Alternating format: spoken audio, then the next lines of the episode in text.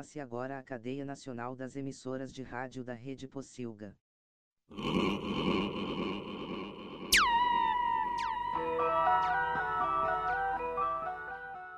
Radiola Torresmo.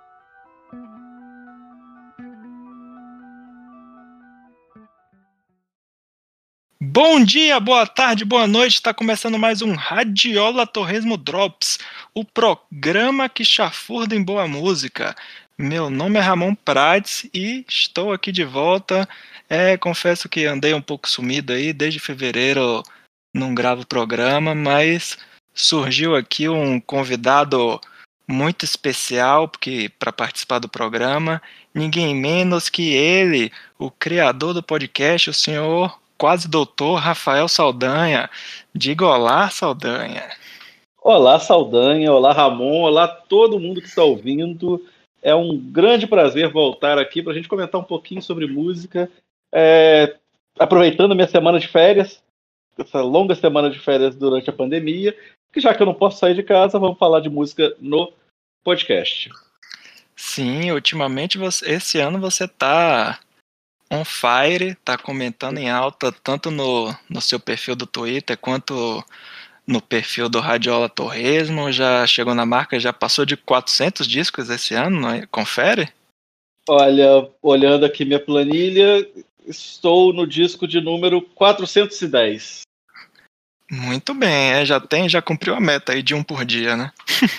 Agora já, já dobrei a meta, agora tem que chegar no dois por dia, pra, pelo menos para ficar feliz. Pô, aí, aí eu quero ver. Cara, tá come... se, se Luiz Caldas lança um disco por mês, o mínimo que eu posso fazer é ouvir dois por dia. É, faz sentido, faz, faz todo sentido. e também tá comentando lá os, os participantes do Eurovision. Fala aí um pouquinho é, sobre. se, inspirou o, lá no, se inspirou lá no. Se inspirou no filme lá de Will Ferrell da, da Netflix. Cara, na verdade, eu, eu já assisti Eurovision outros anos, mas é sempre uma luta, porque assistir ao vivo eu acho que eu nunca consegui, eu sempre assisto depois. E aí, esse ano saiu um boato que teria transmissão simultânea ao vivo no YouTube. Eu falei, pô, bacana, vou assistir tudo antes para chegar no programa. E acho que esse boato vai ficar só no boato, mas pelo menos eu já assisti os, já os vídeos dos, os 39 concorrentes do Eurovision.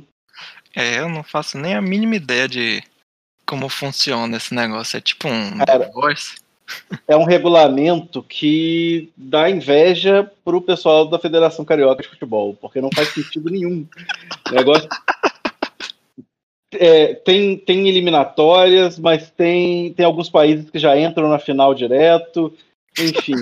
Joga em Mas, casa, é... né? Joga em casa tem a vantagem do empate, né?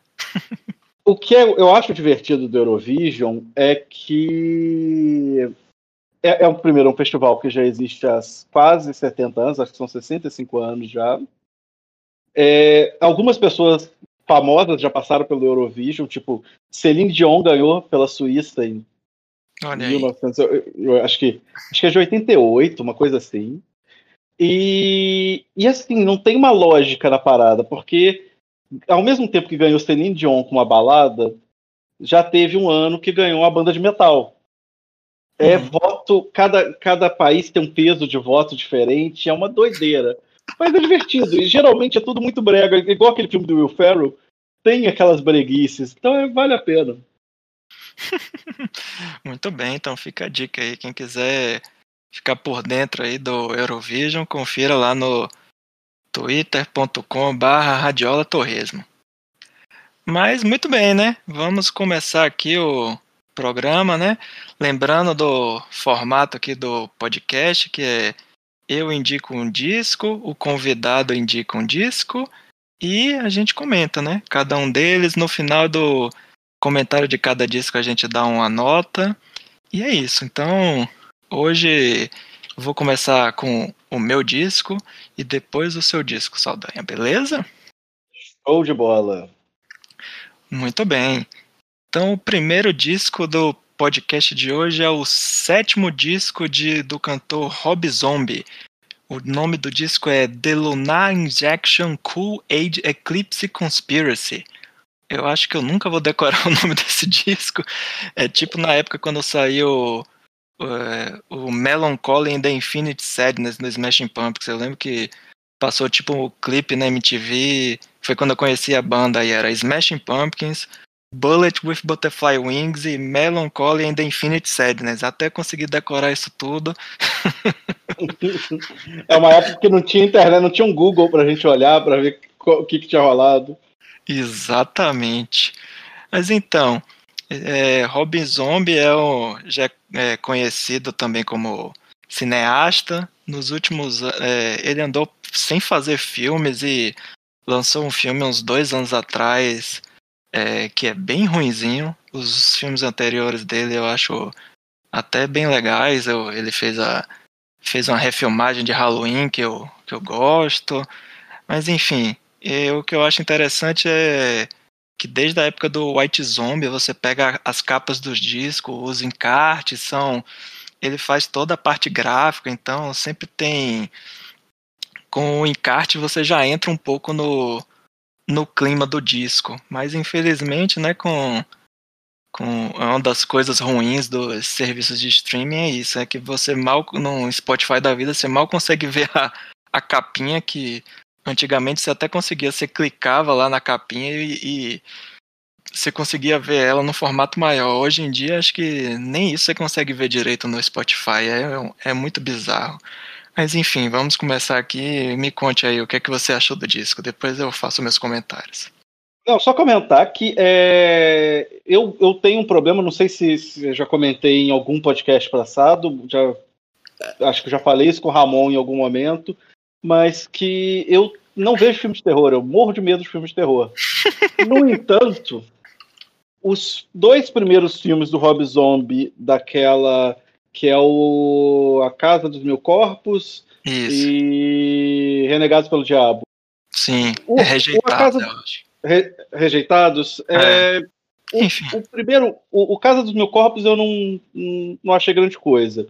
Mas o Rejeitados pelo Diabo eu acho um filme muito bom que conseguiu vencer a, o meu, meu medo, o meu cagaço de filmes de terror e conseguir assistir. Então, assim, já é um mérito para ele como cineasta. e, e, e, você falando dos encartes, a gente pensou o seguinte: o, o, o Rob Zombie ele tem uma coisa que não é tão comum hoje em dia, que, assim, a gente tem ótimos artistas, ótimos músicos, mas não é sempre que você tem um, músico, um, um, um, um instrumentista, um, um artista sonoro que tenha um conceito. E o Rob Zombie tem um conceito muito bem fechado na cabeça dele. Os discos uhum. dele, raramente eles estão. Eles, faltam falta coesão neles. É sempre uma coisa que você consegue entender o que, que ele queria dizer ali na, na, naquele disco. Sim, só para só fechando aqui o parênteses, o nome do filme é Rejeitados pelo Diabo mesmo. E o último filme que ele fez se chama em português é Os Três Infernais, tem até texto meu na Pocilga, vou deixar o link aqui na postagem.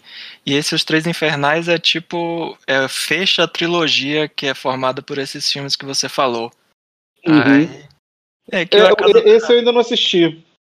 É, vale assim, se você já que você gostou tanto do Rejeitados pelo Diabo, vale pela curiosidade mas de reencontrar algum dos personagens, mas o filme em si você vê que o Rejeitado pelo Diabo foi um grande acerto, e agora ele não sabe mais o que fazer com, com os personagens. Tipo, em, em 2019, 2020, os personagens talvez não façam mais tanto sentido quanto faziam em 2005.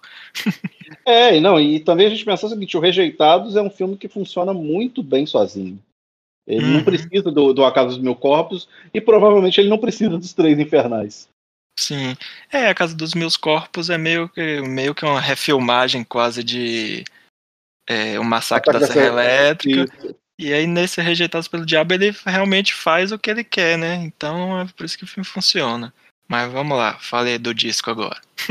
do disco. É, eu até acho que eu comentei também isso, que é um disco que ele tem uma coisa, é, essa coisa do conceito que eu falei, é, é esse, o The Lunar Injection Kool-Aid Eclipse Conspiracy, Olha aí. nome enorme, ele ele me transporta para um, uma coisa que ele é um, um, futuro retrô, sabe? Ele, ele tem uma uhum. coisa que ele é eletrônico, e se você pensar no metal tradicional, que é aquela coisa muito analógica, né?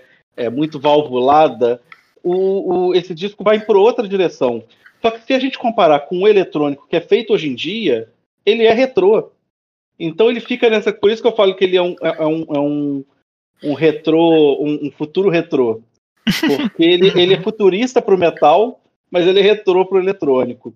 Então eu fico pensando, ele, ele é uma trilha. É, se aquele se aquele filme do A Rainha dos Condenados fosse um filme bom, muito provavelmente, ao invés de usar corne, usaria um disco como esse do Rob Zombie. Porque ele tem esse clima. Eu consigo imaginar uma, uma boate é, meio decadente, onde vai ser, sei lá, ter um ataque de vampiro. É, e eu acho isso muito bom, porque ainda mais quando a gente pensa que, que o Rob Zombie ele é um músico, mas é um cineasta, quando o cara consegue, com o disco dele, com as músicas dele, criar uma imagem na sua cabeça, mesmo que não seja exatamente. Aliás, talvez seja até mais desafiador fazer isso sem ser através das letras. Então, acho que é um mérito ferrado. Acho que o, o, o, o Rob Zombie tem essa coisa. Mais uma vez, por conta da coerência do projeto todo, do, do da ideia de uma coesão do disco. Sim, é, essa sonoridade do, dele já vem, e até essa, meu, essa fórmula do, dos discos já vem desde a época do White Zombie, né? Tem, uhum. tem as, in, as músicas intro, né? Umas introduções, umas entre as músicas, justamente para causar isso que você falou, de criar um, um, um, clima, uma atmosfera no disco. É, desde que ele saiu em carreira solo, como esse é o sétimo disco dele, é, eu, os dois primeiros são muito bons, que é o Billy Deluxe e o Educated Horses. Mas os que vieram em seguida, eles, é, pelo menos para mim, eles soavam meio genéricos, como se ele tivesse fazendo as coisas um pouco no modo automático. Você ouvia e não tinha nenhuma música assim que marcasse, nada assim muito. Mas eram discos ok, que você ouvia, você não, você não se ofendia, mas você não. Ah, não, não quero ouvir esse disco de novo.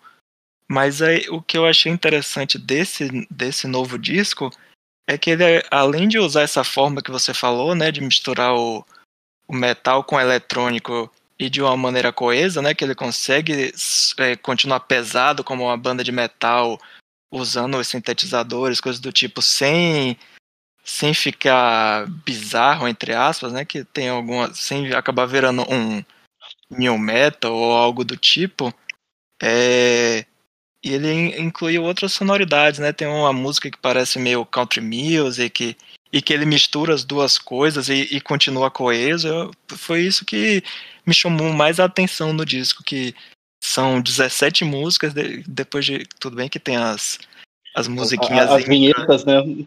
É, as vinhetas, mas ainda assim, 40 minutos de música e, e o negócio viaja nessa nessa, nessa mistura sonora e sem perder o que você falou, né, da, do conceito que ele criou pro disco, né? É, e, e se a gente pegar as letras do, do disco, tem uma coisa também que é, que é recorrente da carreira dele, mas que é, ele, não, ele sabe fazer de um jeito que isso não canse, que não fica uma coisa. Você fala, meu Deus, vai lá vem o, o Rob Zombie lá que é uma, uma ideia de.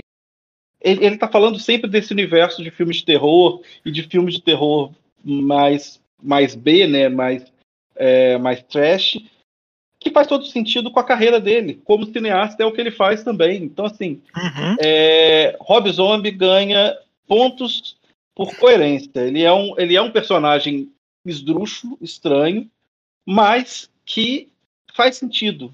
Talvez não fizesse sentido em outras, em outras figuras, mas nele tudo faz sentido. Uhum, sim, sim. É, e você conseguir manter isso por mais de. Deve ter mais de 20 anos aí, ou, ou até mais, 30 anos quase de. De, de carreira solo, já são, acho que o primeiro disco é de 98. Então é. já são 24, 23, é. 24 anos. Pois é, se ele conseguir manter isso sem parecer repetitivo, né? Que você tá ouvindo sempre a, a mesma coisa, não, né? Ele consegue justamente fazer isso do desses filmes de terror B, que é sempre apresentar uma coisa, por mais bizarra que seja, mas é, é divertido e interessante. É, e, e, tem a ver com uma certa. Como é que eu posso falar? Uma certa legitimidade, né? Que não é um personagem forçado. É um. É ele. Ele já virou aquilo ali. A gente já aceitou, pelo menos, que ele é aquilo ali. Sim, sim, né? Tanto que vai ver por isso que ele resolveu logo assumir como uma carreira solo, tipo Marilyn Manson, que no início o nome da banda era Marilyn Manson e ele era tipo o Mr. Marilyn Manson. Então era tipo, antes a banda era é, White Zombie, o nome dele é artístico é Rob Zombie, então não precisa de um nome artístico de banda. É melhor eu me assumir logo como Rob Zombie e assumir a, o protagonismo do negócio. É. Eu tô olhando aqui e te falar que o, o White Zombie começa em 86. Só uhum. que esses três primeiros discos eu nunca parei para ouvir. Vou até fazer isso. Eu conheci no Sexorcisto, que Sim, é, é já de 92. Acho que os dois primeiros são tipo um EP, aí o terceiro que é um, um discozinho mesmo, mas eles só. Acho que só estouraram mesmo nesse, nesse terceiro disco. É. O... Enfim, mas é um disco que. Aliás, tem uma coisa interessante que dentro dessa sonoridade eletrônica, e aí já começam as coisas de estar viajando.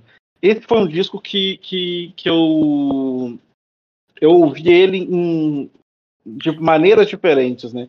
Eu ouvi ele na caixa de som, ouvi ele no fone de ouvido, então você vai pegando umas texturas. E tem alguma coisa nesse disco que eu diria que ele é um disco de metal, mas é dançante. Ele tem uma coisa que é, é, é, é, é uma pegada cristal que me lembra até um, talvez uns timbres no sintetizador, uma coisa meio disco. Uhum. Eu acho que, que ele, ele é, talvez tenha ousado mais do que em outros trabalhos dele que às vezes ficavam um pouquinho mais retos. Eu, eu, eu te falo que eu gostei bastante dele. É, o, o último disco do, do White Zombie, que tem, tipo, More Human Than Human, por exemplo, já é uma música que já tem esse um pouco do swing, assim, da batida, uma mistura de música dance, mas com o peso do metal, né? Tem a guitarra tem uns riffzinhos meio que entra o peso e depois vem uma coisa mais swingada, sabe? Eu acho que é, e até nos primeiros discos, o, nos dois primeiros discos tem músicas tipo. É aquela, não sei se você vai lembrar, é até, até um clipe engraçado, é Dragola. Essa, tipo, dá pra tocar em qualquer boate de boa e a galera fretava. pois é, então, ele, ele faz essa transição bem, cara. É um, é um artista que talvez não tenha o reconhecimento que merecia e daqui a 20 anos vai ter gente descobrindo, falando, olha só como que o Rob Zombie era genial. Porque ele é genial no que ele se propõe a fazer. Ele não vai fazer um, sei lá, não vai fazer um, um disco épico. Não é essa a ideia dele. É, é, ele é o mestre daquele quadradinho que ele decidiu chamar dele. justo, justo, é. Você, às vezes é melhor você tentar isso que a gente já falou algumas vezes aqui no, só nesse programa, que é manter a coesão, se manter dentro do, do personagem e ainda assim você conseguir fazer coisas diferentes e interessantes e novas sem parecer repetitivo e funcionar, né? Acho que às vezes é melhor isso do que você tentar é, destoar tanto da sua sonoridade, você perder a identidade e, é, e, e não dar certo. Não, mas para não passar uma mensagem talvez conformista, a gente pensa uhum. o seguinte: é, a gente aqui está na posição que é uma posição necessária, mas muito cômoda, que é o engenheiro de obra pronta, né? Tipo, uhum. quando o cara ousa e dá certo, quando o cara faz, fala assim, pô, eu vou pegar. Eu, eu sou uma banda de, de EE e eu vou gravar um disco psicodélico, e por acaso eu sou os Beatles, isso funciona pra caramba. Isso é, porra, genial pra caramba. Mas, se dá errado, é uma bosta. Então, assim, você tem que ter uma. Eu acho que talvez o Rob Zombie tenha uma coisa que, que hoje em dia acho que parece que falta, que é aquele amigo para falar assim, pô, velho, faz isso não. Ficou bom não. Porque hoje em dia todo mundo elogia tudo dos outros, e aí às vezes, tipo, pô, cara, eu sei que você se esforçou pra caramba, mas joga no lixo esse disco, não, não, não, não, não publica isso não. Faz, faz o teu lá que tava maneiro, que tava bacana. Uhum. Ah, sim, né? Por outro lado, também é bom ter artistas é, como, por exemplo, Luiz Caldas, né? Que cada mês ele tá lançando um disco totalmente diferente.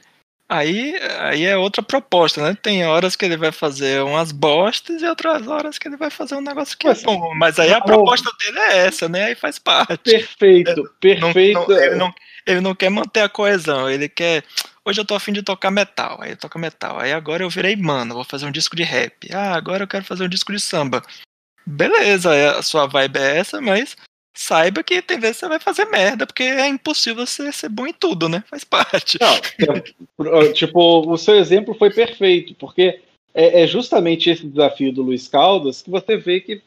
É, é aliás, é um, um, o Luiz Caldas está fazendo uma coisa que, que é importante, que é, é praticamente ele está desnudando o processo de composição para o público dele. Porque um artista normal, convencional, que, que geralmente faz? ele vai compor, ou pelo menos deveria fazer, né? Ele vai compor 20 músicas e vai tirar duas para gravar. E aí as outras são são ideias que começaram boas, mas não. O Luiz Caldas está gravando tudo para mostrar para a gente, olha, se você lança tudo, se você não faz um filtro, vem muito lixo. É, ele tá no, ele lança todo dia primeiro ele lança um disco, né? Então já foram cinco até agora esse ano. Foi um meio de MPB, outro uma coisa meio. O, é... primeiro, foi, o primeiro foi o de, o de janeiro. Meio rap, foi, o de, né? foi o de rap, que é uma desgraça. Tem um que é o de Jexá e tem um que é de samba de roda. E, cara, o de Jexá e o de samba de roda são bons. Porque ele tá na praia dele. Os outros são Jesus da causa. Tipo, é um pavor. Mas você vê, se ele tivesse num, num, processo de criação normal, que ele tivesse que lançar um disco por ano, muito provavelmente ele poderia, às vezes, aquelas ideias ali ajudar a fazer um disco. É, um, disco talvez, só, um disco só que misturasse tudo, né? Ou, ou que, que poderia ser problemático, ou uhum. ele filtrar e fazer um disco fantástico. Porque ia pegar o melhor de cada uma das, das, das fases dele, né? Uhum. É, mas enfim. Vamos então fechar aqui o disco de Rob Zombie. Tua nota, Ramon? A minha nota é 4 bacons. Pode ser que até o é, vou ouvir ele mais vezes. Pode até ser que com o passar do tempo até essa nota aumente. Mas ele tem grandes chances de entrar aí no, no meu, na minha lista de melhores discos do final do ano. Que para mim foi uma grata surpresa que toda vez que ele lançava um disco, é, né? Rob Zombie eu gosto, vamos lá, vamos ouvir, né? Mas é esse aí realmente me surpreendeu muito e tá aqui minha nota, quatro bacons. E você? É, convertendo a, a minha escala em bacons, até em respeito ao, ao, aos donos do programa, então eu diria que seria quatro bacons e um farelinho. Porque na minha escala, na minha escala de 0 a 10 ele ficou com 8.1. É... Quatro bacons e um restinho ali que ficou no óleo, né? Fritando. é aquele, aquele, aquele pedacinho que veio. Mas é a gente pensar que. É, eu ouvi muito disco, né? É, ele não entrou no meu, no meu melhores do mês. Mas ele ficou ali nas menções honrosas. Ele é um disco, pô, é, é, é, eu, eu tenho um, um, uma audição que eu ouço de tudo. Mas se uma pessoa fala assim, eu quero só, eu, eu gosto de metal só, provavelmente ele estaria no meu top 10 de discos do metal do ano. Porque é um disco que, que, que soube ter metal, mas não ser só metal.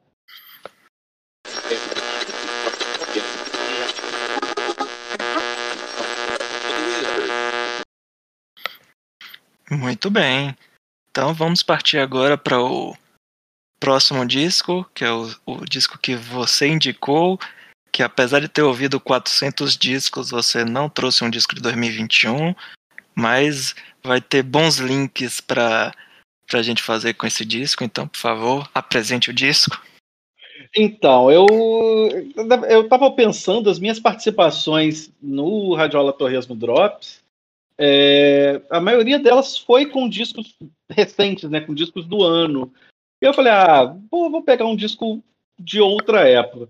E calhou que do, no final de semana uma amiga perguntou, pediu uma lista. Acho ela estava fazendo uma playlist e pediu uma lista dos melhores discos do da, da década de 10, né? Dos, de 2010, aliás, não da década, dos anos 10, de 2010 até 2019. E encabeçando essa lista, aliás, discos de rock brasileiro, é mais específico ainda. Encabeçando a minha lista estava o disco que eu escolhi para hoje, que é Melhor do que Parece, da banda paulista O Terno. Ramon, chegou a ouvir? Ouvi, claro. Vou chegar aqui sem, sem ouvir o disco. Não, mas então vou mudar a pergunta. Você chegou a ouvir esse disco na época? Não. Aí vamos lá, vou, vou começar a fazer o, os links. É, nesses anos do, de 2010, é, é, eu tinha já, já não já não assistia mais MTV, né? Ainda mais que depois do início do YouTube, a MTV perdeu o sentido, entre aspas, né? E e para ouvir música brasileira na época pré-serviços de streaming, é, na minha época, que no início dos anos 2000, eu criei o site Bahia Rock.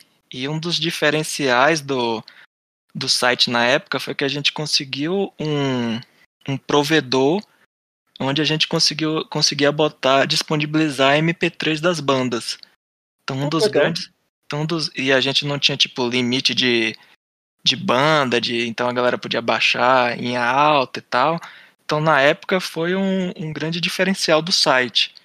É, eu lembro que mais ou menos no pouco tempo depois que o site surgiu, aí começou aí teve trama virtual, umas outras coisas, uhum. Napster, umas outras coisas que começaram a Napster não é, como era o nome daquele o... era eu... Napster, né? Tinha, tinha o Napster, mas eu lembro do. A MySpace. O, Usina do Som. Você lembra do Usina do Som? Sim, sim. Então, aí nessa época. Era também essa pegada também. Nessa época que tinha essas coisas, então eu ainda ouvia muita, muita música brasileira. Mas quando isso terminou e começou a surgir YouTube e tal, então é, a maioria a música eu ouvia MP3. E para baixar MP3 é, de bandas brasileiras sempre era um, um problema. Porque pra torrent, essas coisas, você achava banda gringa facinho, mas banda brasileira era sempre mais complicado. Então eu passei boa parte assim, do, dos anos 2000, da década dos anos 10, como disse você, ouvindo pouca coisa.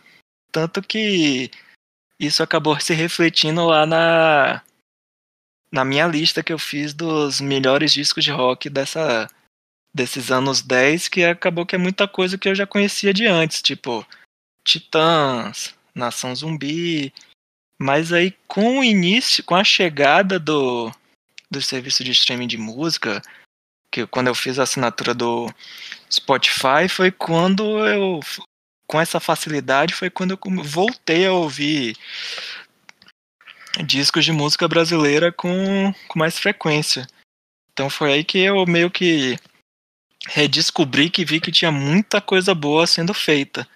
Tanto que aí, anos depois, eh, nos últimos três anos, eu é, revivi o Bahia Rock, então agora estou acompanhando, mesmo à distância, muita coisa que está sendo feita lá. E eu lembro que o, o Terno, eu ouvi o disco deles de, de 2019 mas não. Ou atrás não... além. Isso. Mas não. Usando a expressão até que eu comentei com você quando por você ter brincado dizendo que, que eu não coloquei Baiana System na, na minha lista. Usando uma expressão bem baiana, é o tipo de. Essa, essa banda terno é tipo assim, não. Não bateu o santo em mim. Tipo, eu ouvi e né, não me chamou a atenção, pronto. A vida seguiu. Quando você indicou esse disco pra, pra ouvir, pra gente gravar aqui o programa que você tinha colocado na sua lista, Aí eu ouvi esse, o Melhor do que Parece, com, com mais calma. E aí eu consegui entender o porquê que as pessoas falam tanto tão bem da banda e tal, porque é um, eles conseguiram, ao meu ver, é, pegar aquele espírito meio hippie dos anos 70, coisa meio mutantes, aquela coisa psicodélica, até dos Beatles que você já citou aqui no, no programa de hoje e fazer uma coisa misturada com, com samba, com coisas do tipo e fazer uma sonoridade atual. Misturou tudo isso e conseguiu fazer uma coisa coesa e atual. Eu ouvi o disco, é, tem momentos que eu gosto bastante quando entra essa parte mais psicodélica das guitarras mais distorcidas, coisas do tipo, mas quando entra na parte mais usando mais, mais melosa, entre aspas, aí o disco já não já não me agrada tanto. É, é indie demais para mim, entre aspas. mas me Ramon, conte Ramon, vocês não sabem, mas Ramon, desse jeito aí, de, de rapaz é, é, é, indie sensível, é um coração de pedra. Não consegue pegar ali as, as nuances do romance de terno. Mas a questão é, é. Te contar, eu conheci o Terno, e, e, isso que você falou dele ser uma coisa meio psicodélica, até eu, eu diria que ele tem até um, um, um lance meio pós-tropicalista, né? Eu, sim, eu, não, sim. Eu não, não, não, teria coragem de falar que tem algo tropicalista, porque eles são paulistas demais para isso, mas eles, eles têm uma coisa bem interessante, mas que estava mais no, nos discos anteriores até. Se você pega o 66, que é o primeiro disco do Terno, e o. Ai, gente, qual que é o nome do segundo? O segundo é o Terno, por isso que eu não estou lembrando. É, mas é um de, um de 2014 e outro de 2012. O... Tinha mais essa cara do, do psicodélico indie pós-tropicalista paulista. O melhor do que parece, eu não sei, eu tenho a impressão que eles provavelmente devem ter ficado ali entre 2014 e 2016, eles devem ter ouvido muito Clube da Esquina. E calhou de.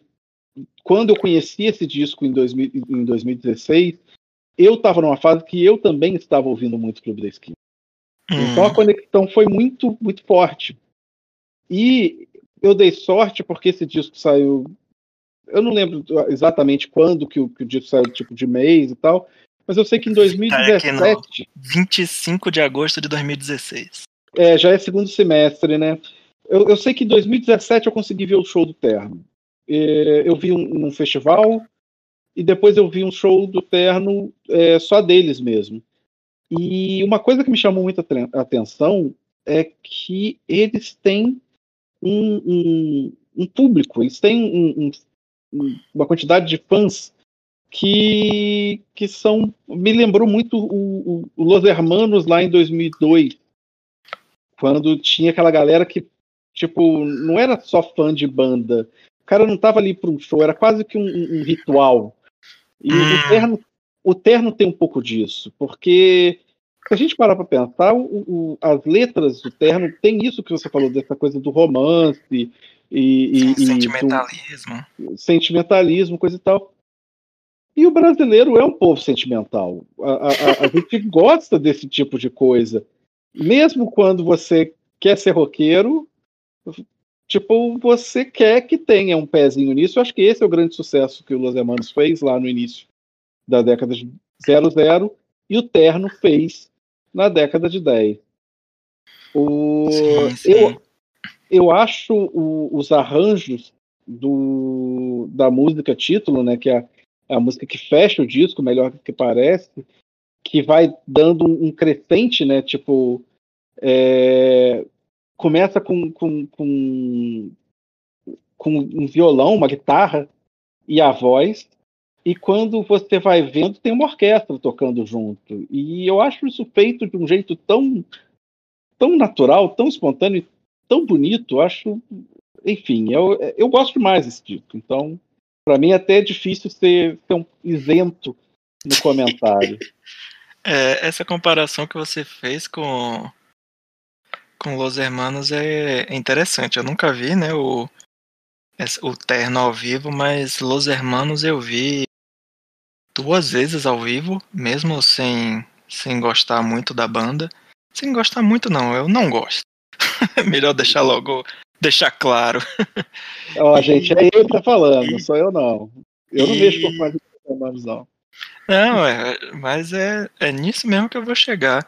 É que eu espero que o que aconteceu com Los Hermanos não aconteça com essa banda, com, com o Terno. Porque o Los Hermanos é tipo assim, passou do, do ponto, assim. O primeiro disco, o primeiro show que eu vi foi o show de lançamento do terceiro disco, que é o. Ventura. Isso. Que era assim, o segundo disco ninguém. O Bloco 2 sozinho. É, a banda não tinha conseguido repetir o sucesso de Na Júlia, virou assim, sucesso só, ó, só os indizinhos que gostavam, assim. É, começou a criar tipo uma nova base de fãs. E aí quando lançou esse terceiro disco que eles conseguiram unir essas duas coisas, que é criar um público novo e um público novo grande.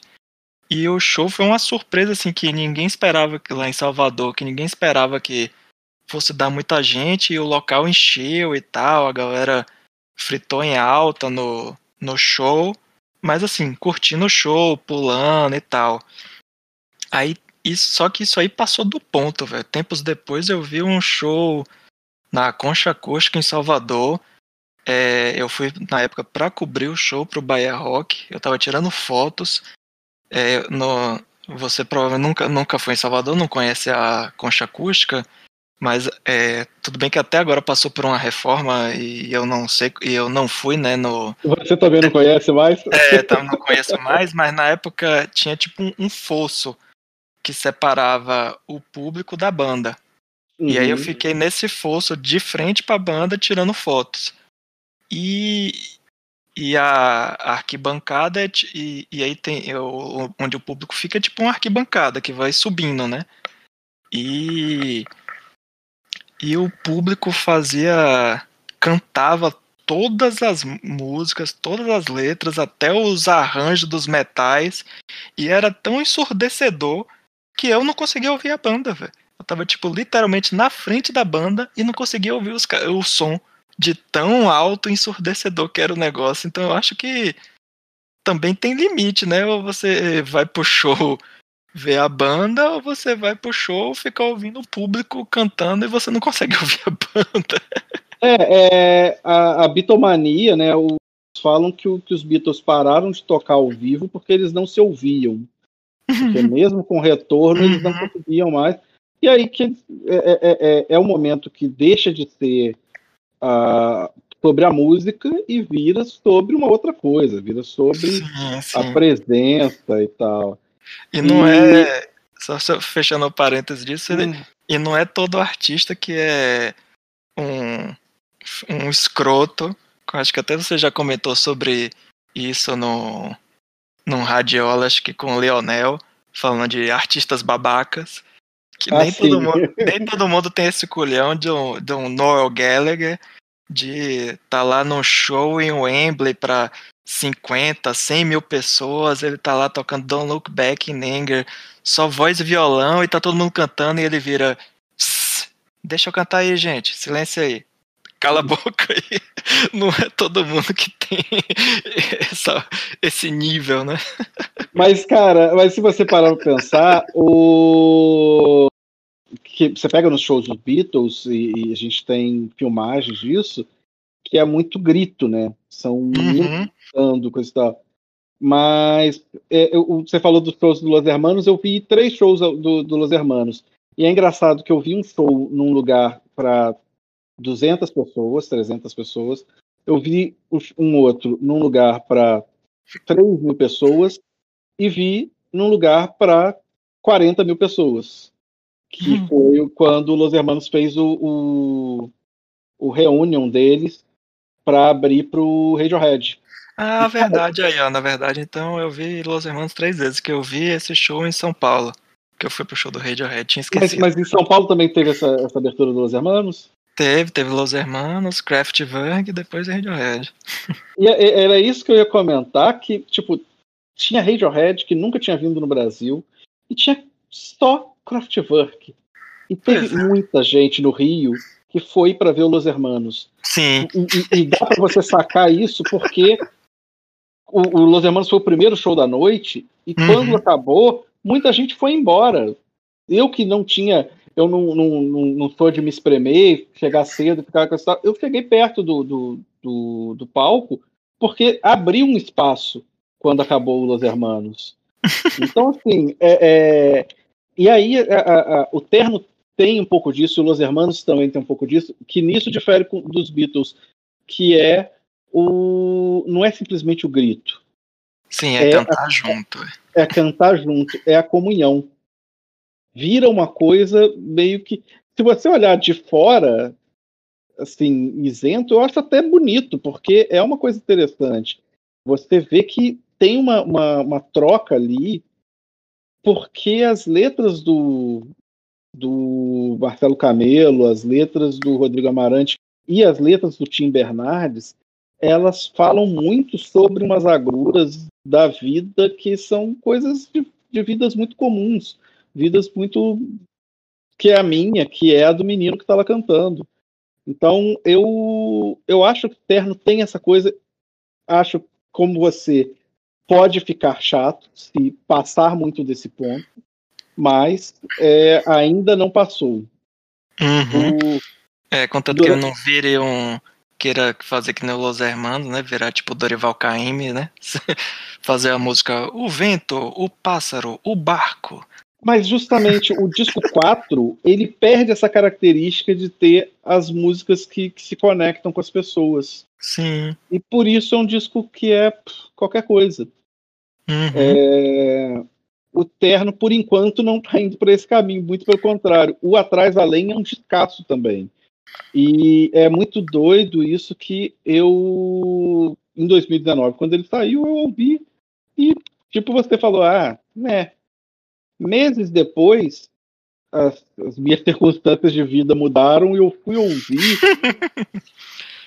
que descasso. E hoje em dia, eu acho que é, é, embora eu, eu ache que o, que o Melhor do que Parece seja um disco mais, mais redondo, o Atrás Além é o meu favorito hoje em dia. Aliás, só recomendar, durante a pandemia, o, o, Los, o Los Hermanos, o Terno, fez uma, um show no viaduto, se não me engano, Santa Efigênia, de São Paulo, e que é um show só eles, né? Tipo, a, a, cidade vazia por causa da pandemia. E esse show tem no YouTube. Né? Procurar o terno Hack Beat. A gente pode deixar, às vezes, o link na, na postagem, porque vale a pena dar uma olhada. Muito bem, então vamos agora fazer o paralelo. A gente já falou da, da lista que a gente fez do você fez a sua e eu publiquei a minha lá no, no Twitter. Eu vou colocar aí no, no post, vai ter a, a lista dos discos para quem quiser dar uma olhada e até ver a, as curiosidades que Saldanha Gente, comentou lá no, no Twitter. Eu fiz um levantamento estatístico de várias coisas inúteis pra gente saber. Por exemplo, que Ramon escolheu muito mais bandas que estavam no terceiro disco do que eu. Coisa do tipo. Ou do meu bairrismo, né? De colocar mais bandas da Bahia. Não, não é que você colocou mais bandas, você colocou cinco bandas da Bahia. Cinco não, eram quatro e uma, e uma, e uma ficou sob júdice. tá certo. Mas aí vamos também fazer o, o link aí do. Faça aí agora seu merchan do que já que a gente também falou de um disco de música brasileira que agora o nosso quase doutor Rafael Saldanha vai finalmente dar o seu curso sobre música brasileira. Faça aí o merchan.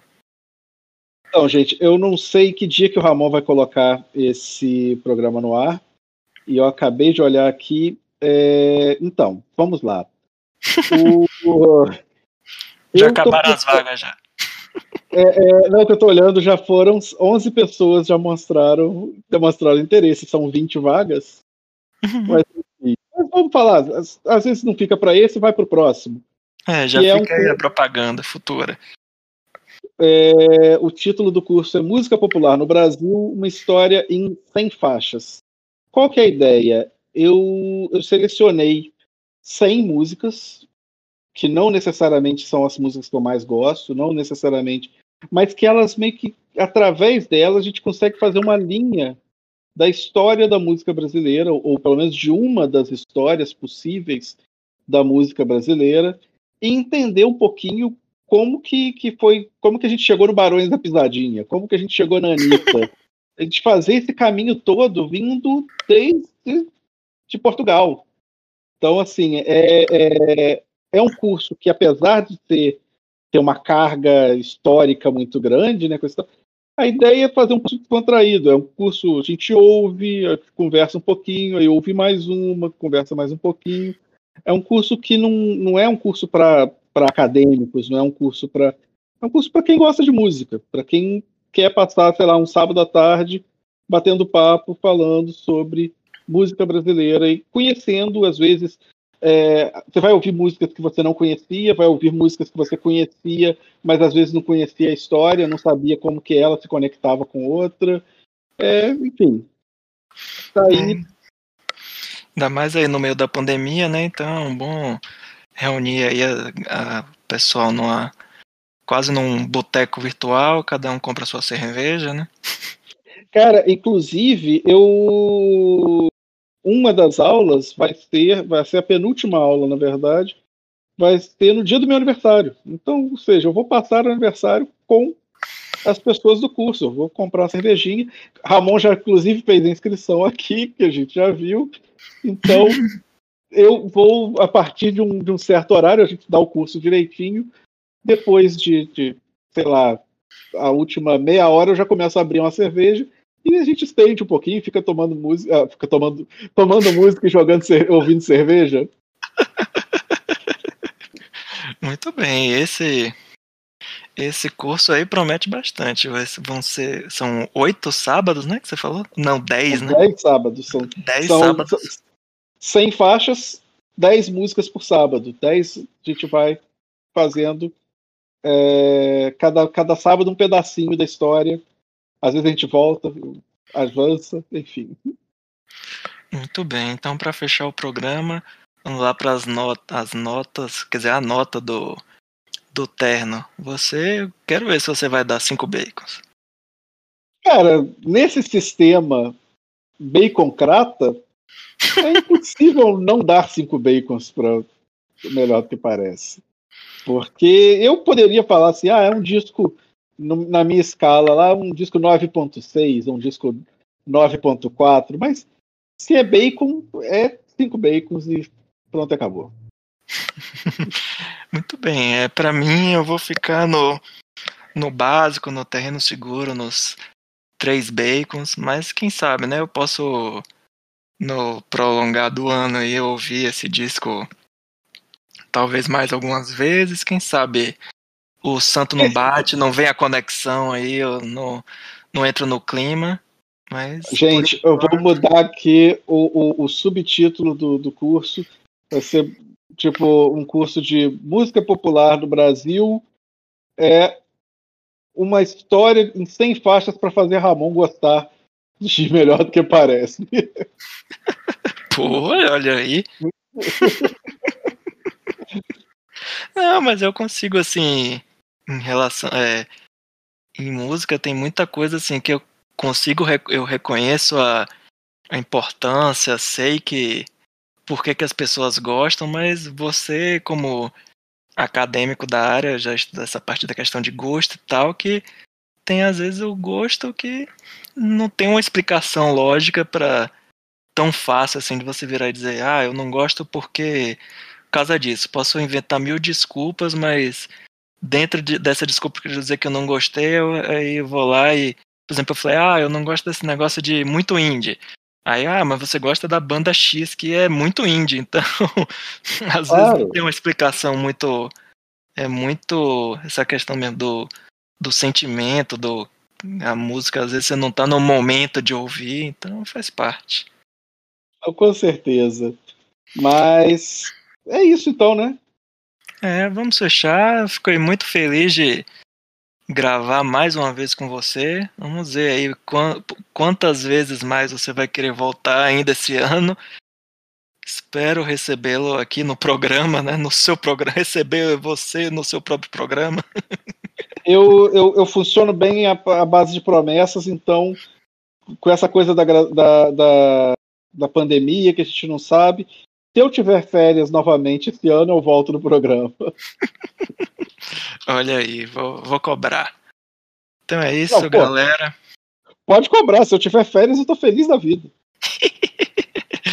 é, muito bem, muito bem. Então eu nem sei como é o.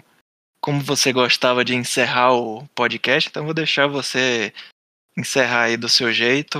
Ih, Valeu, rapaz. galera. Até o próximo. Agora é com você aí o encerramento.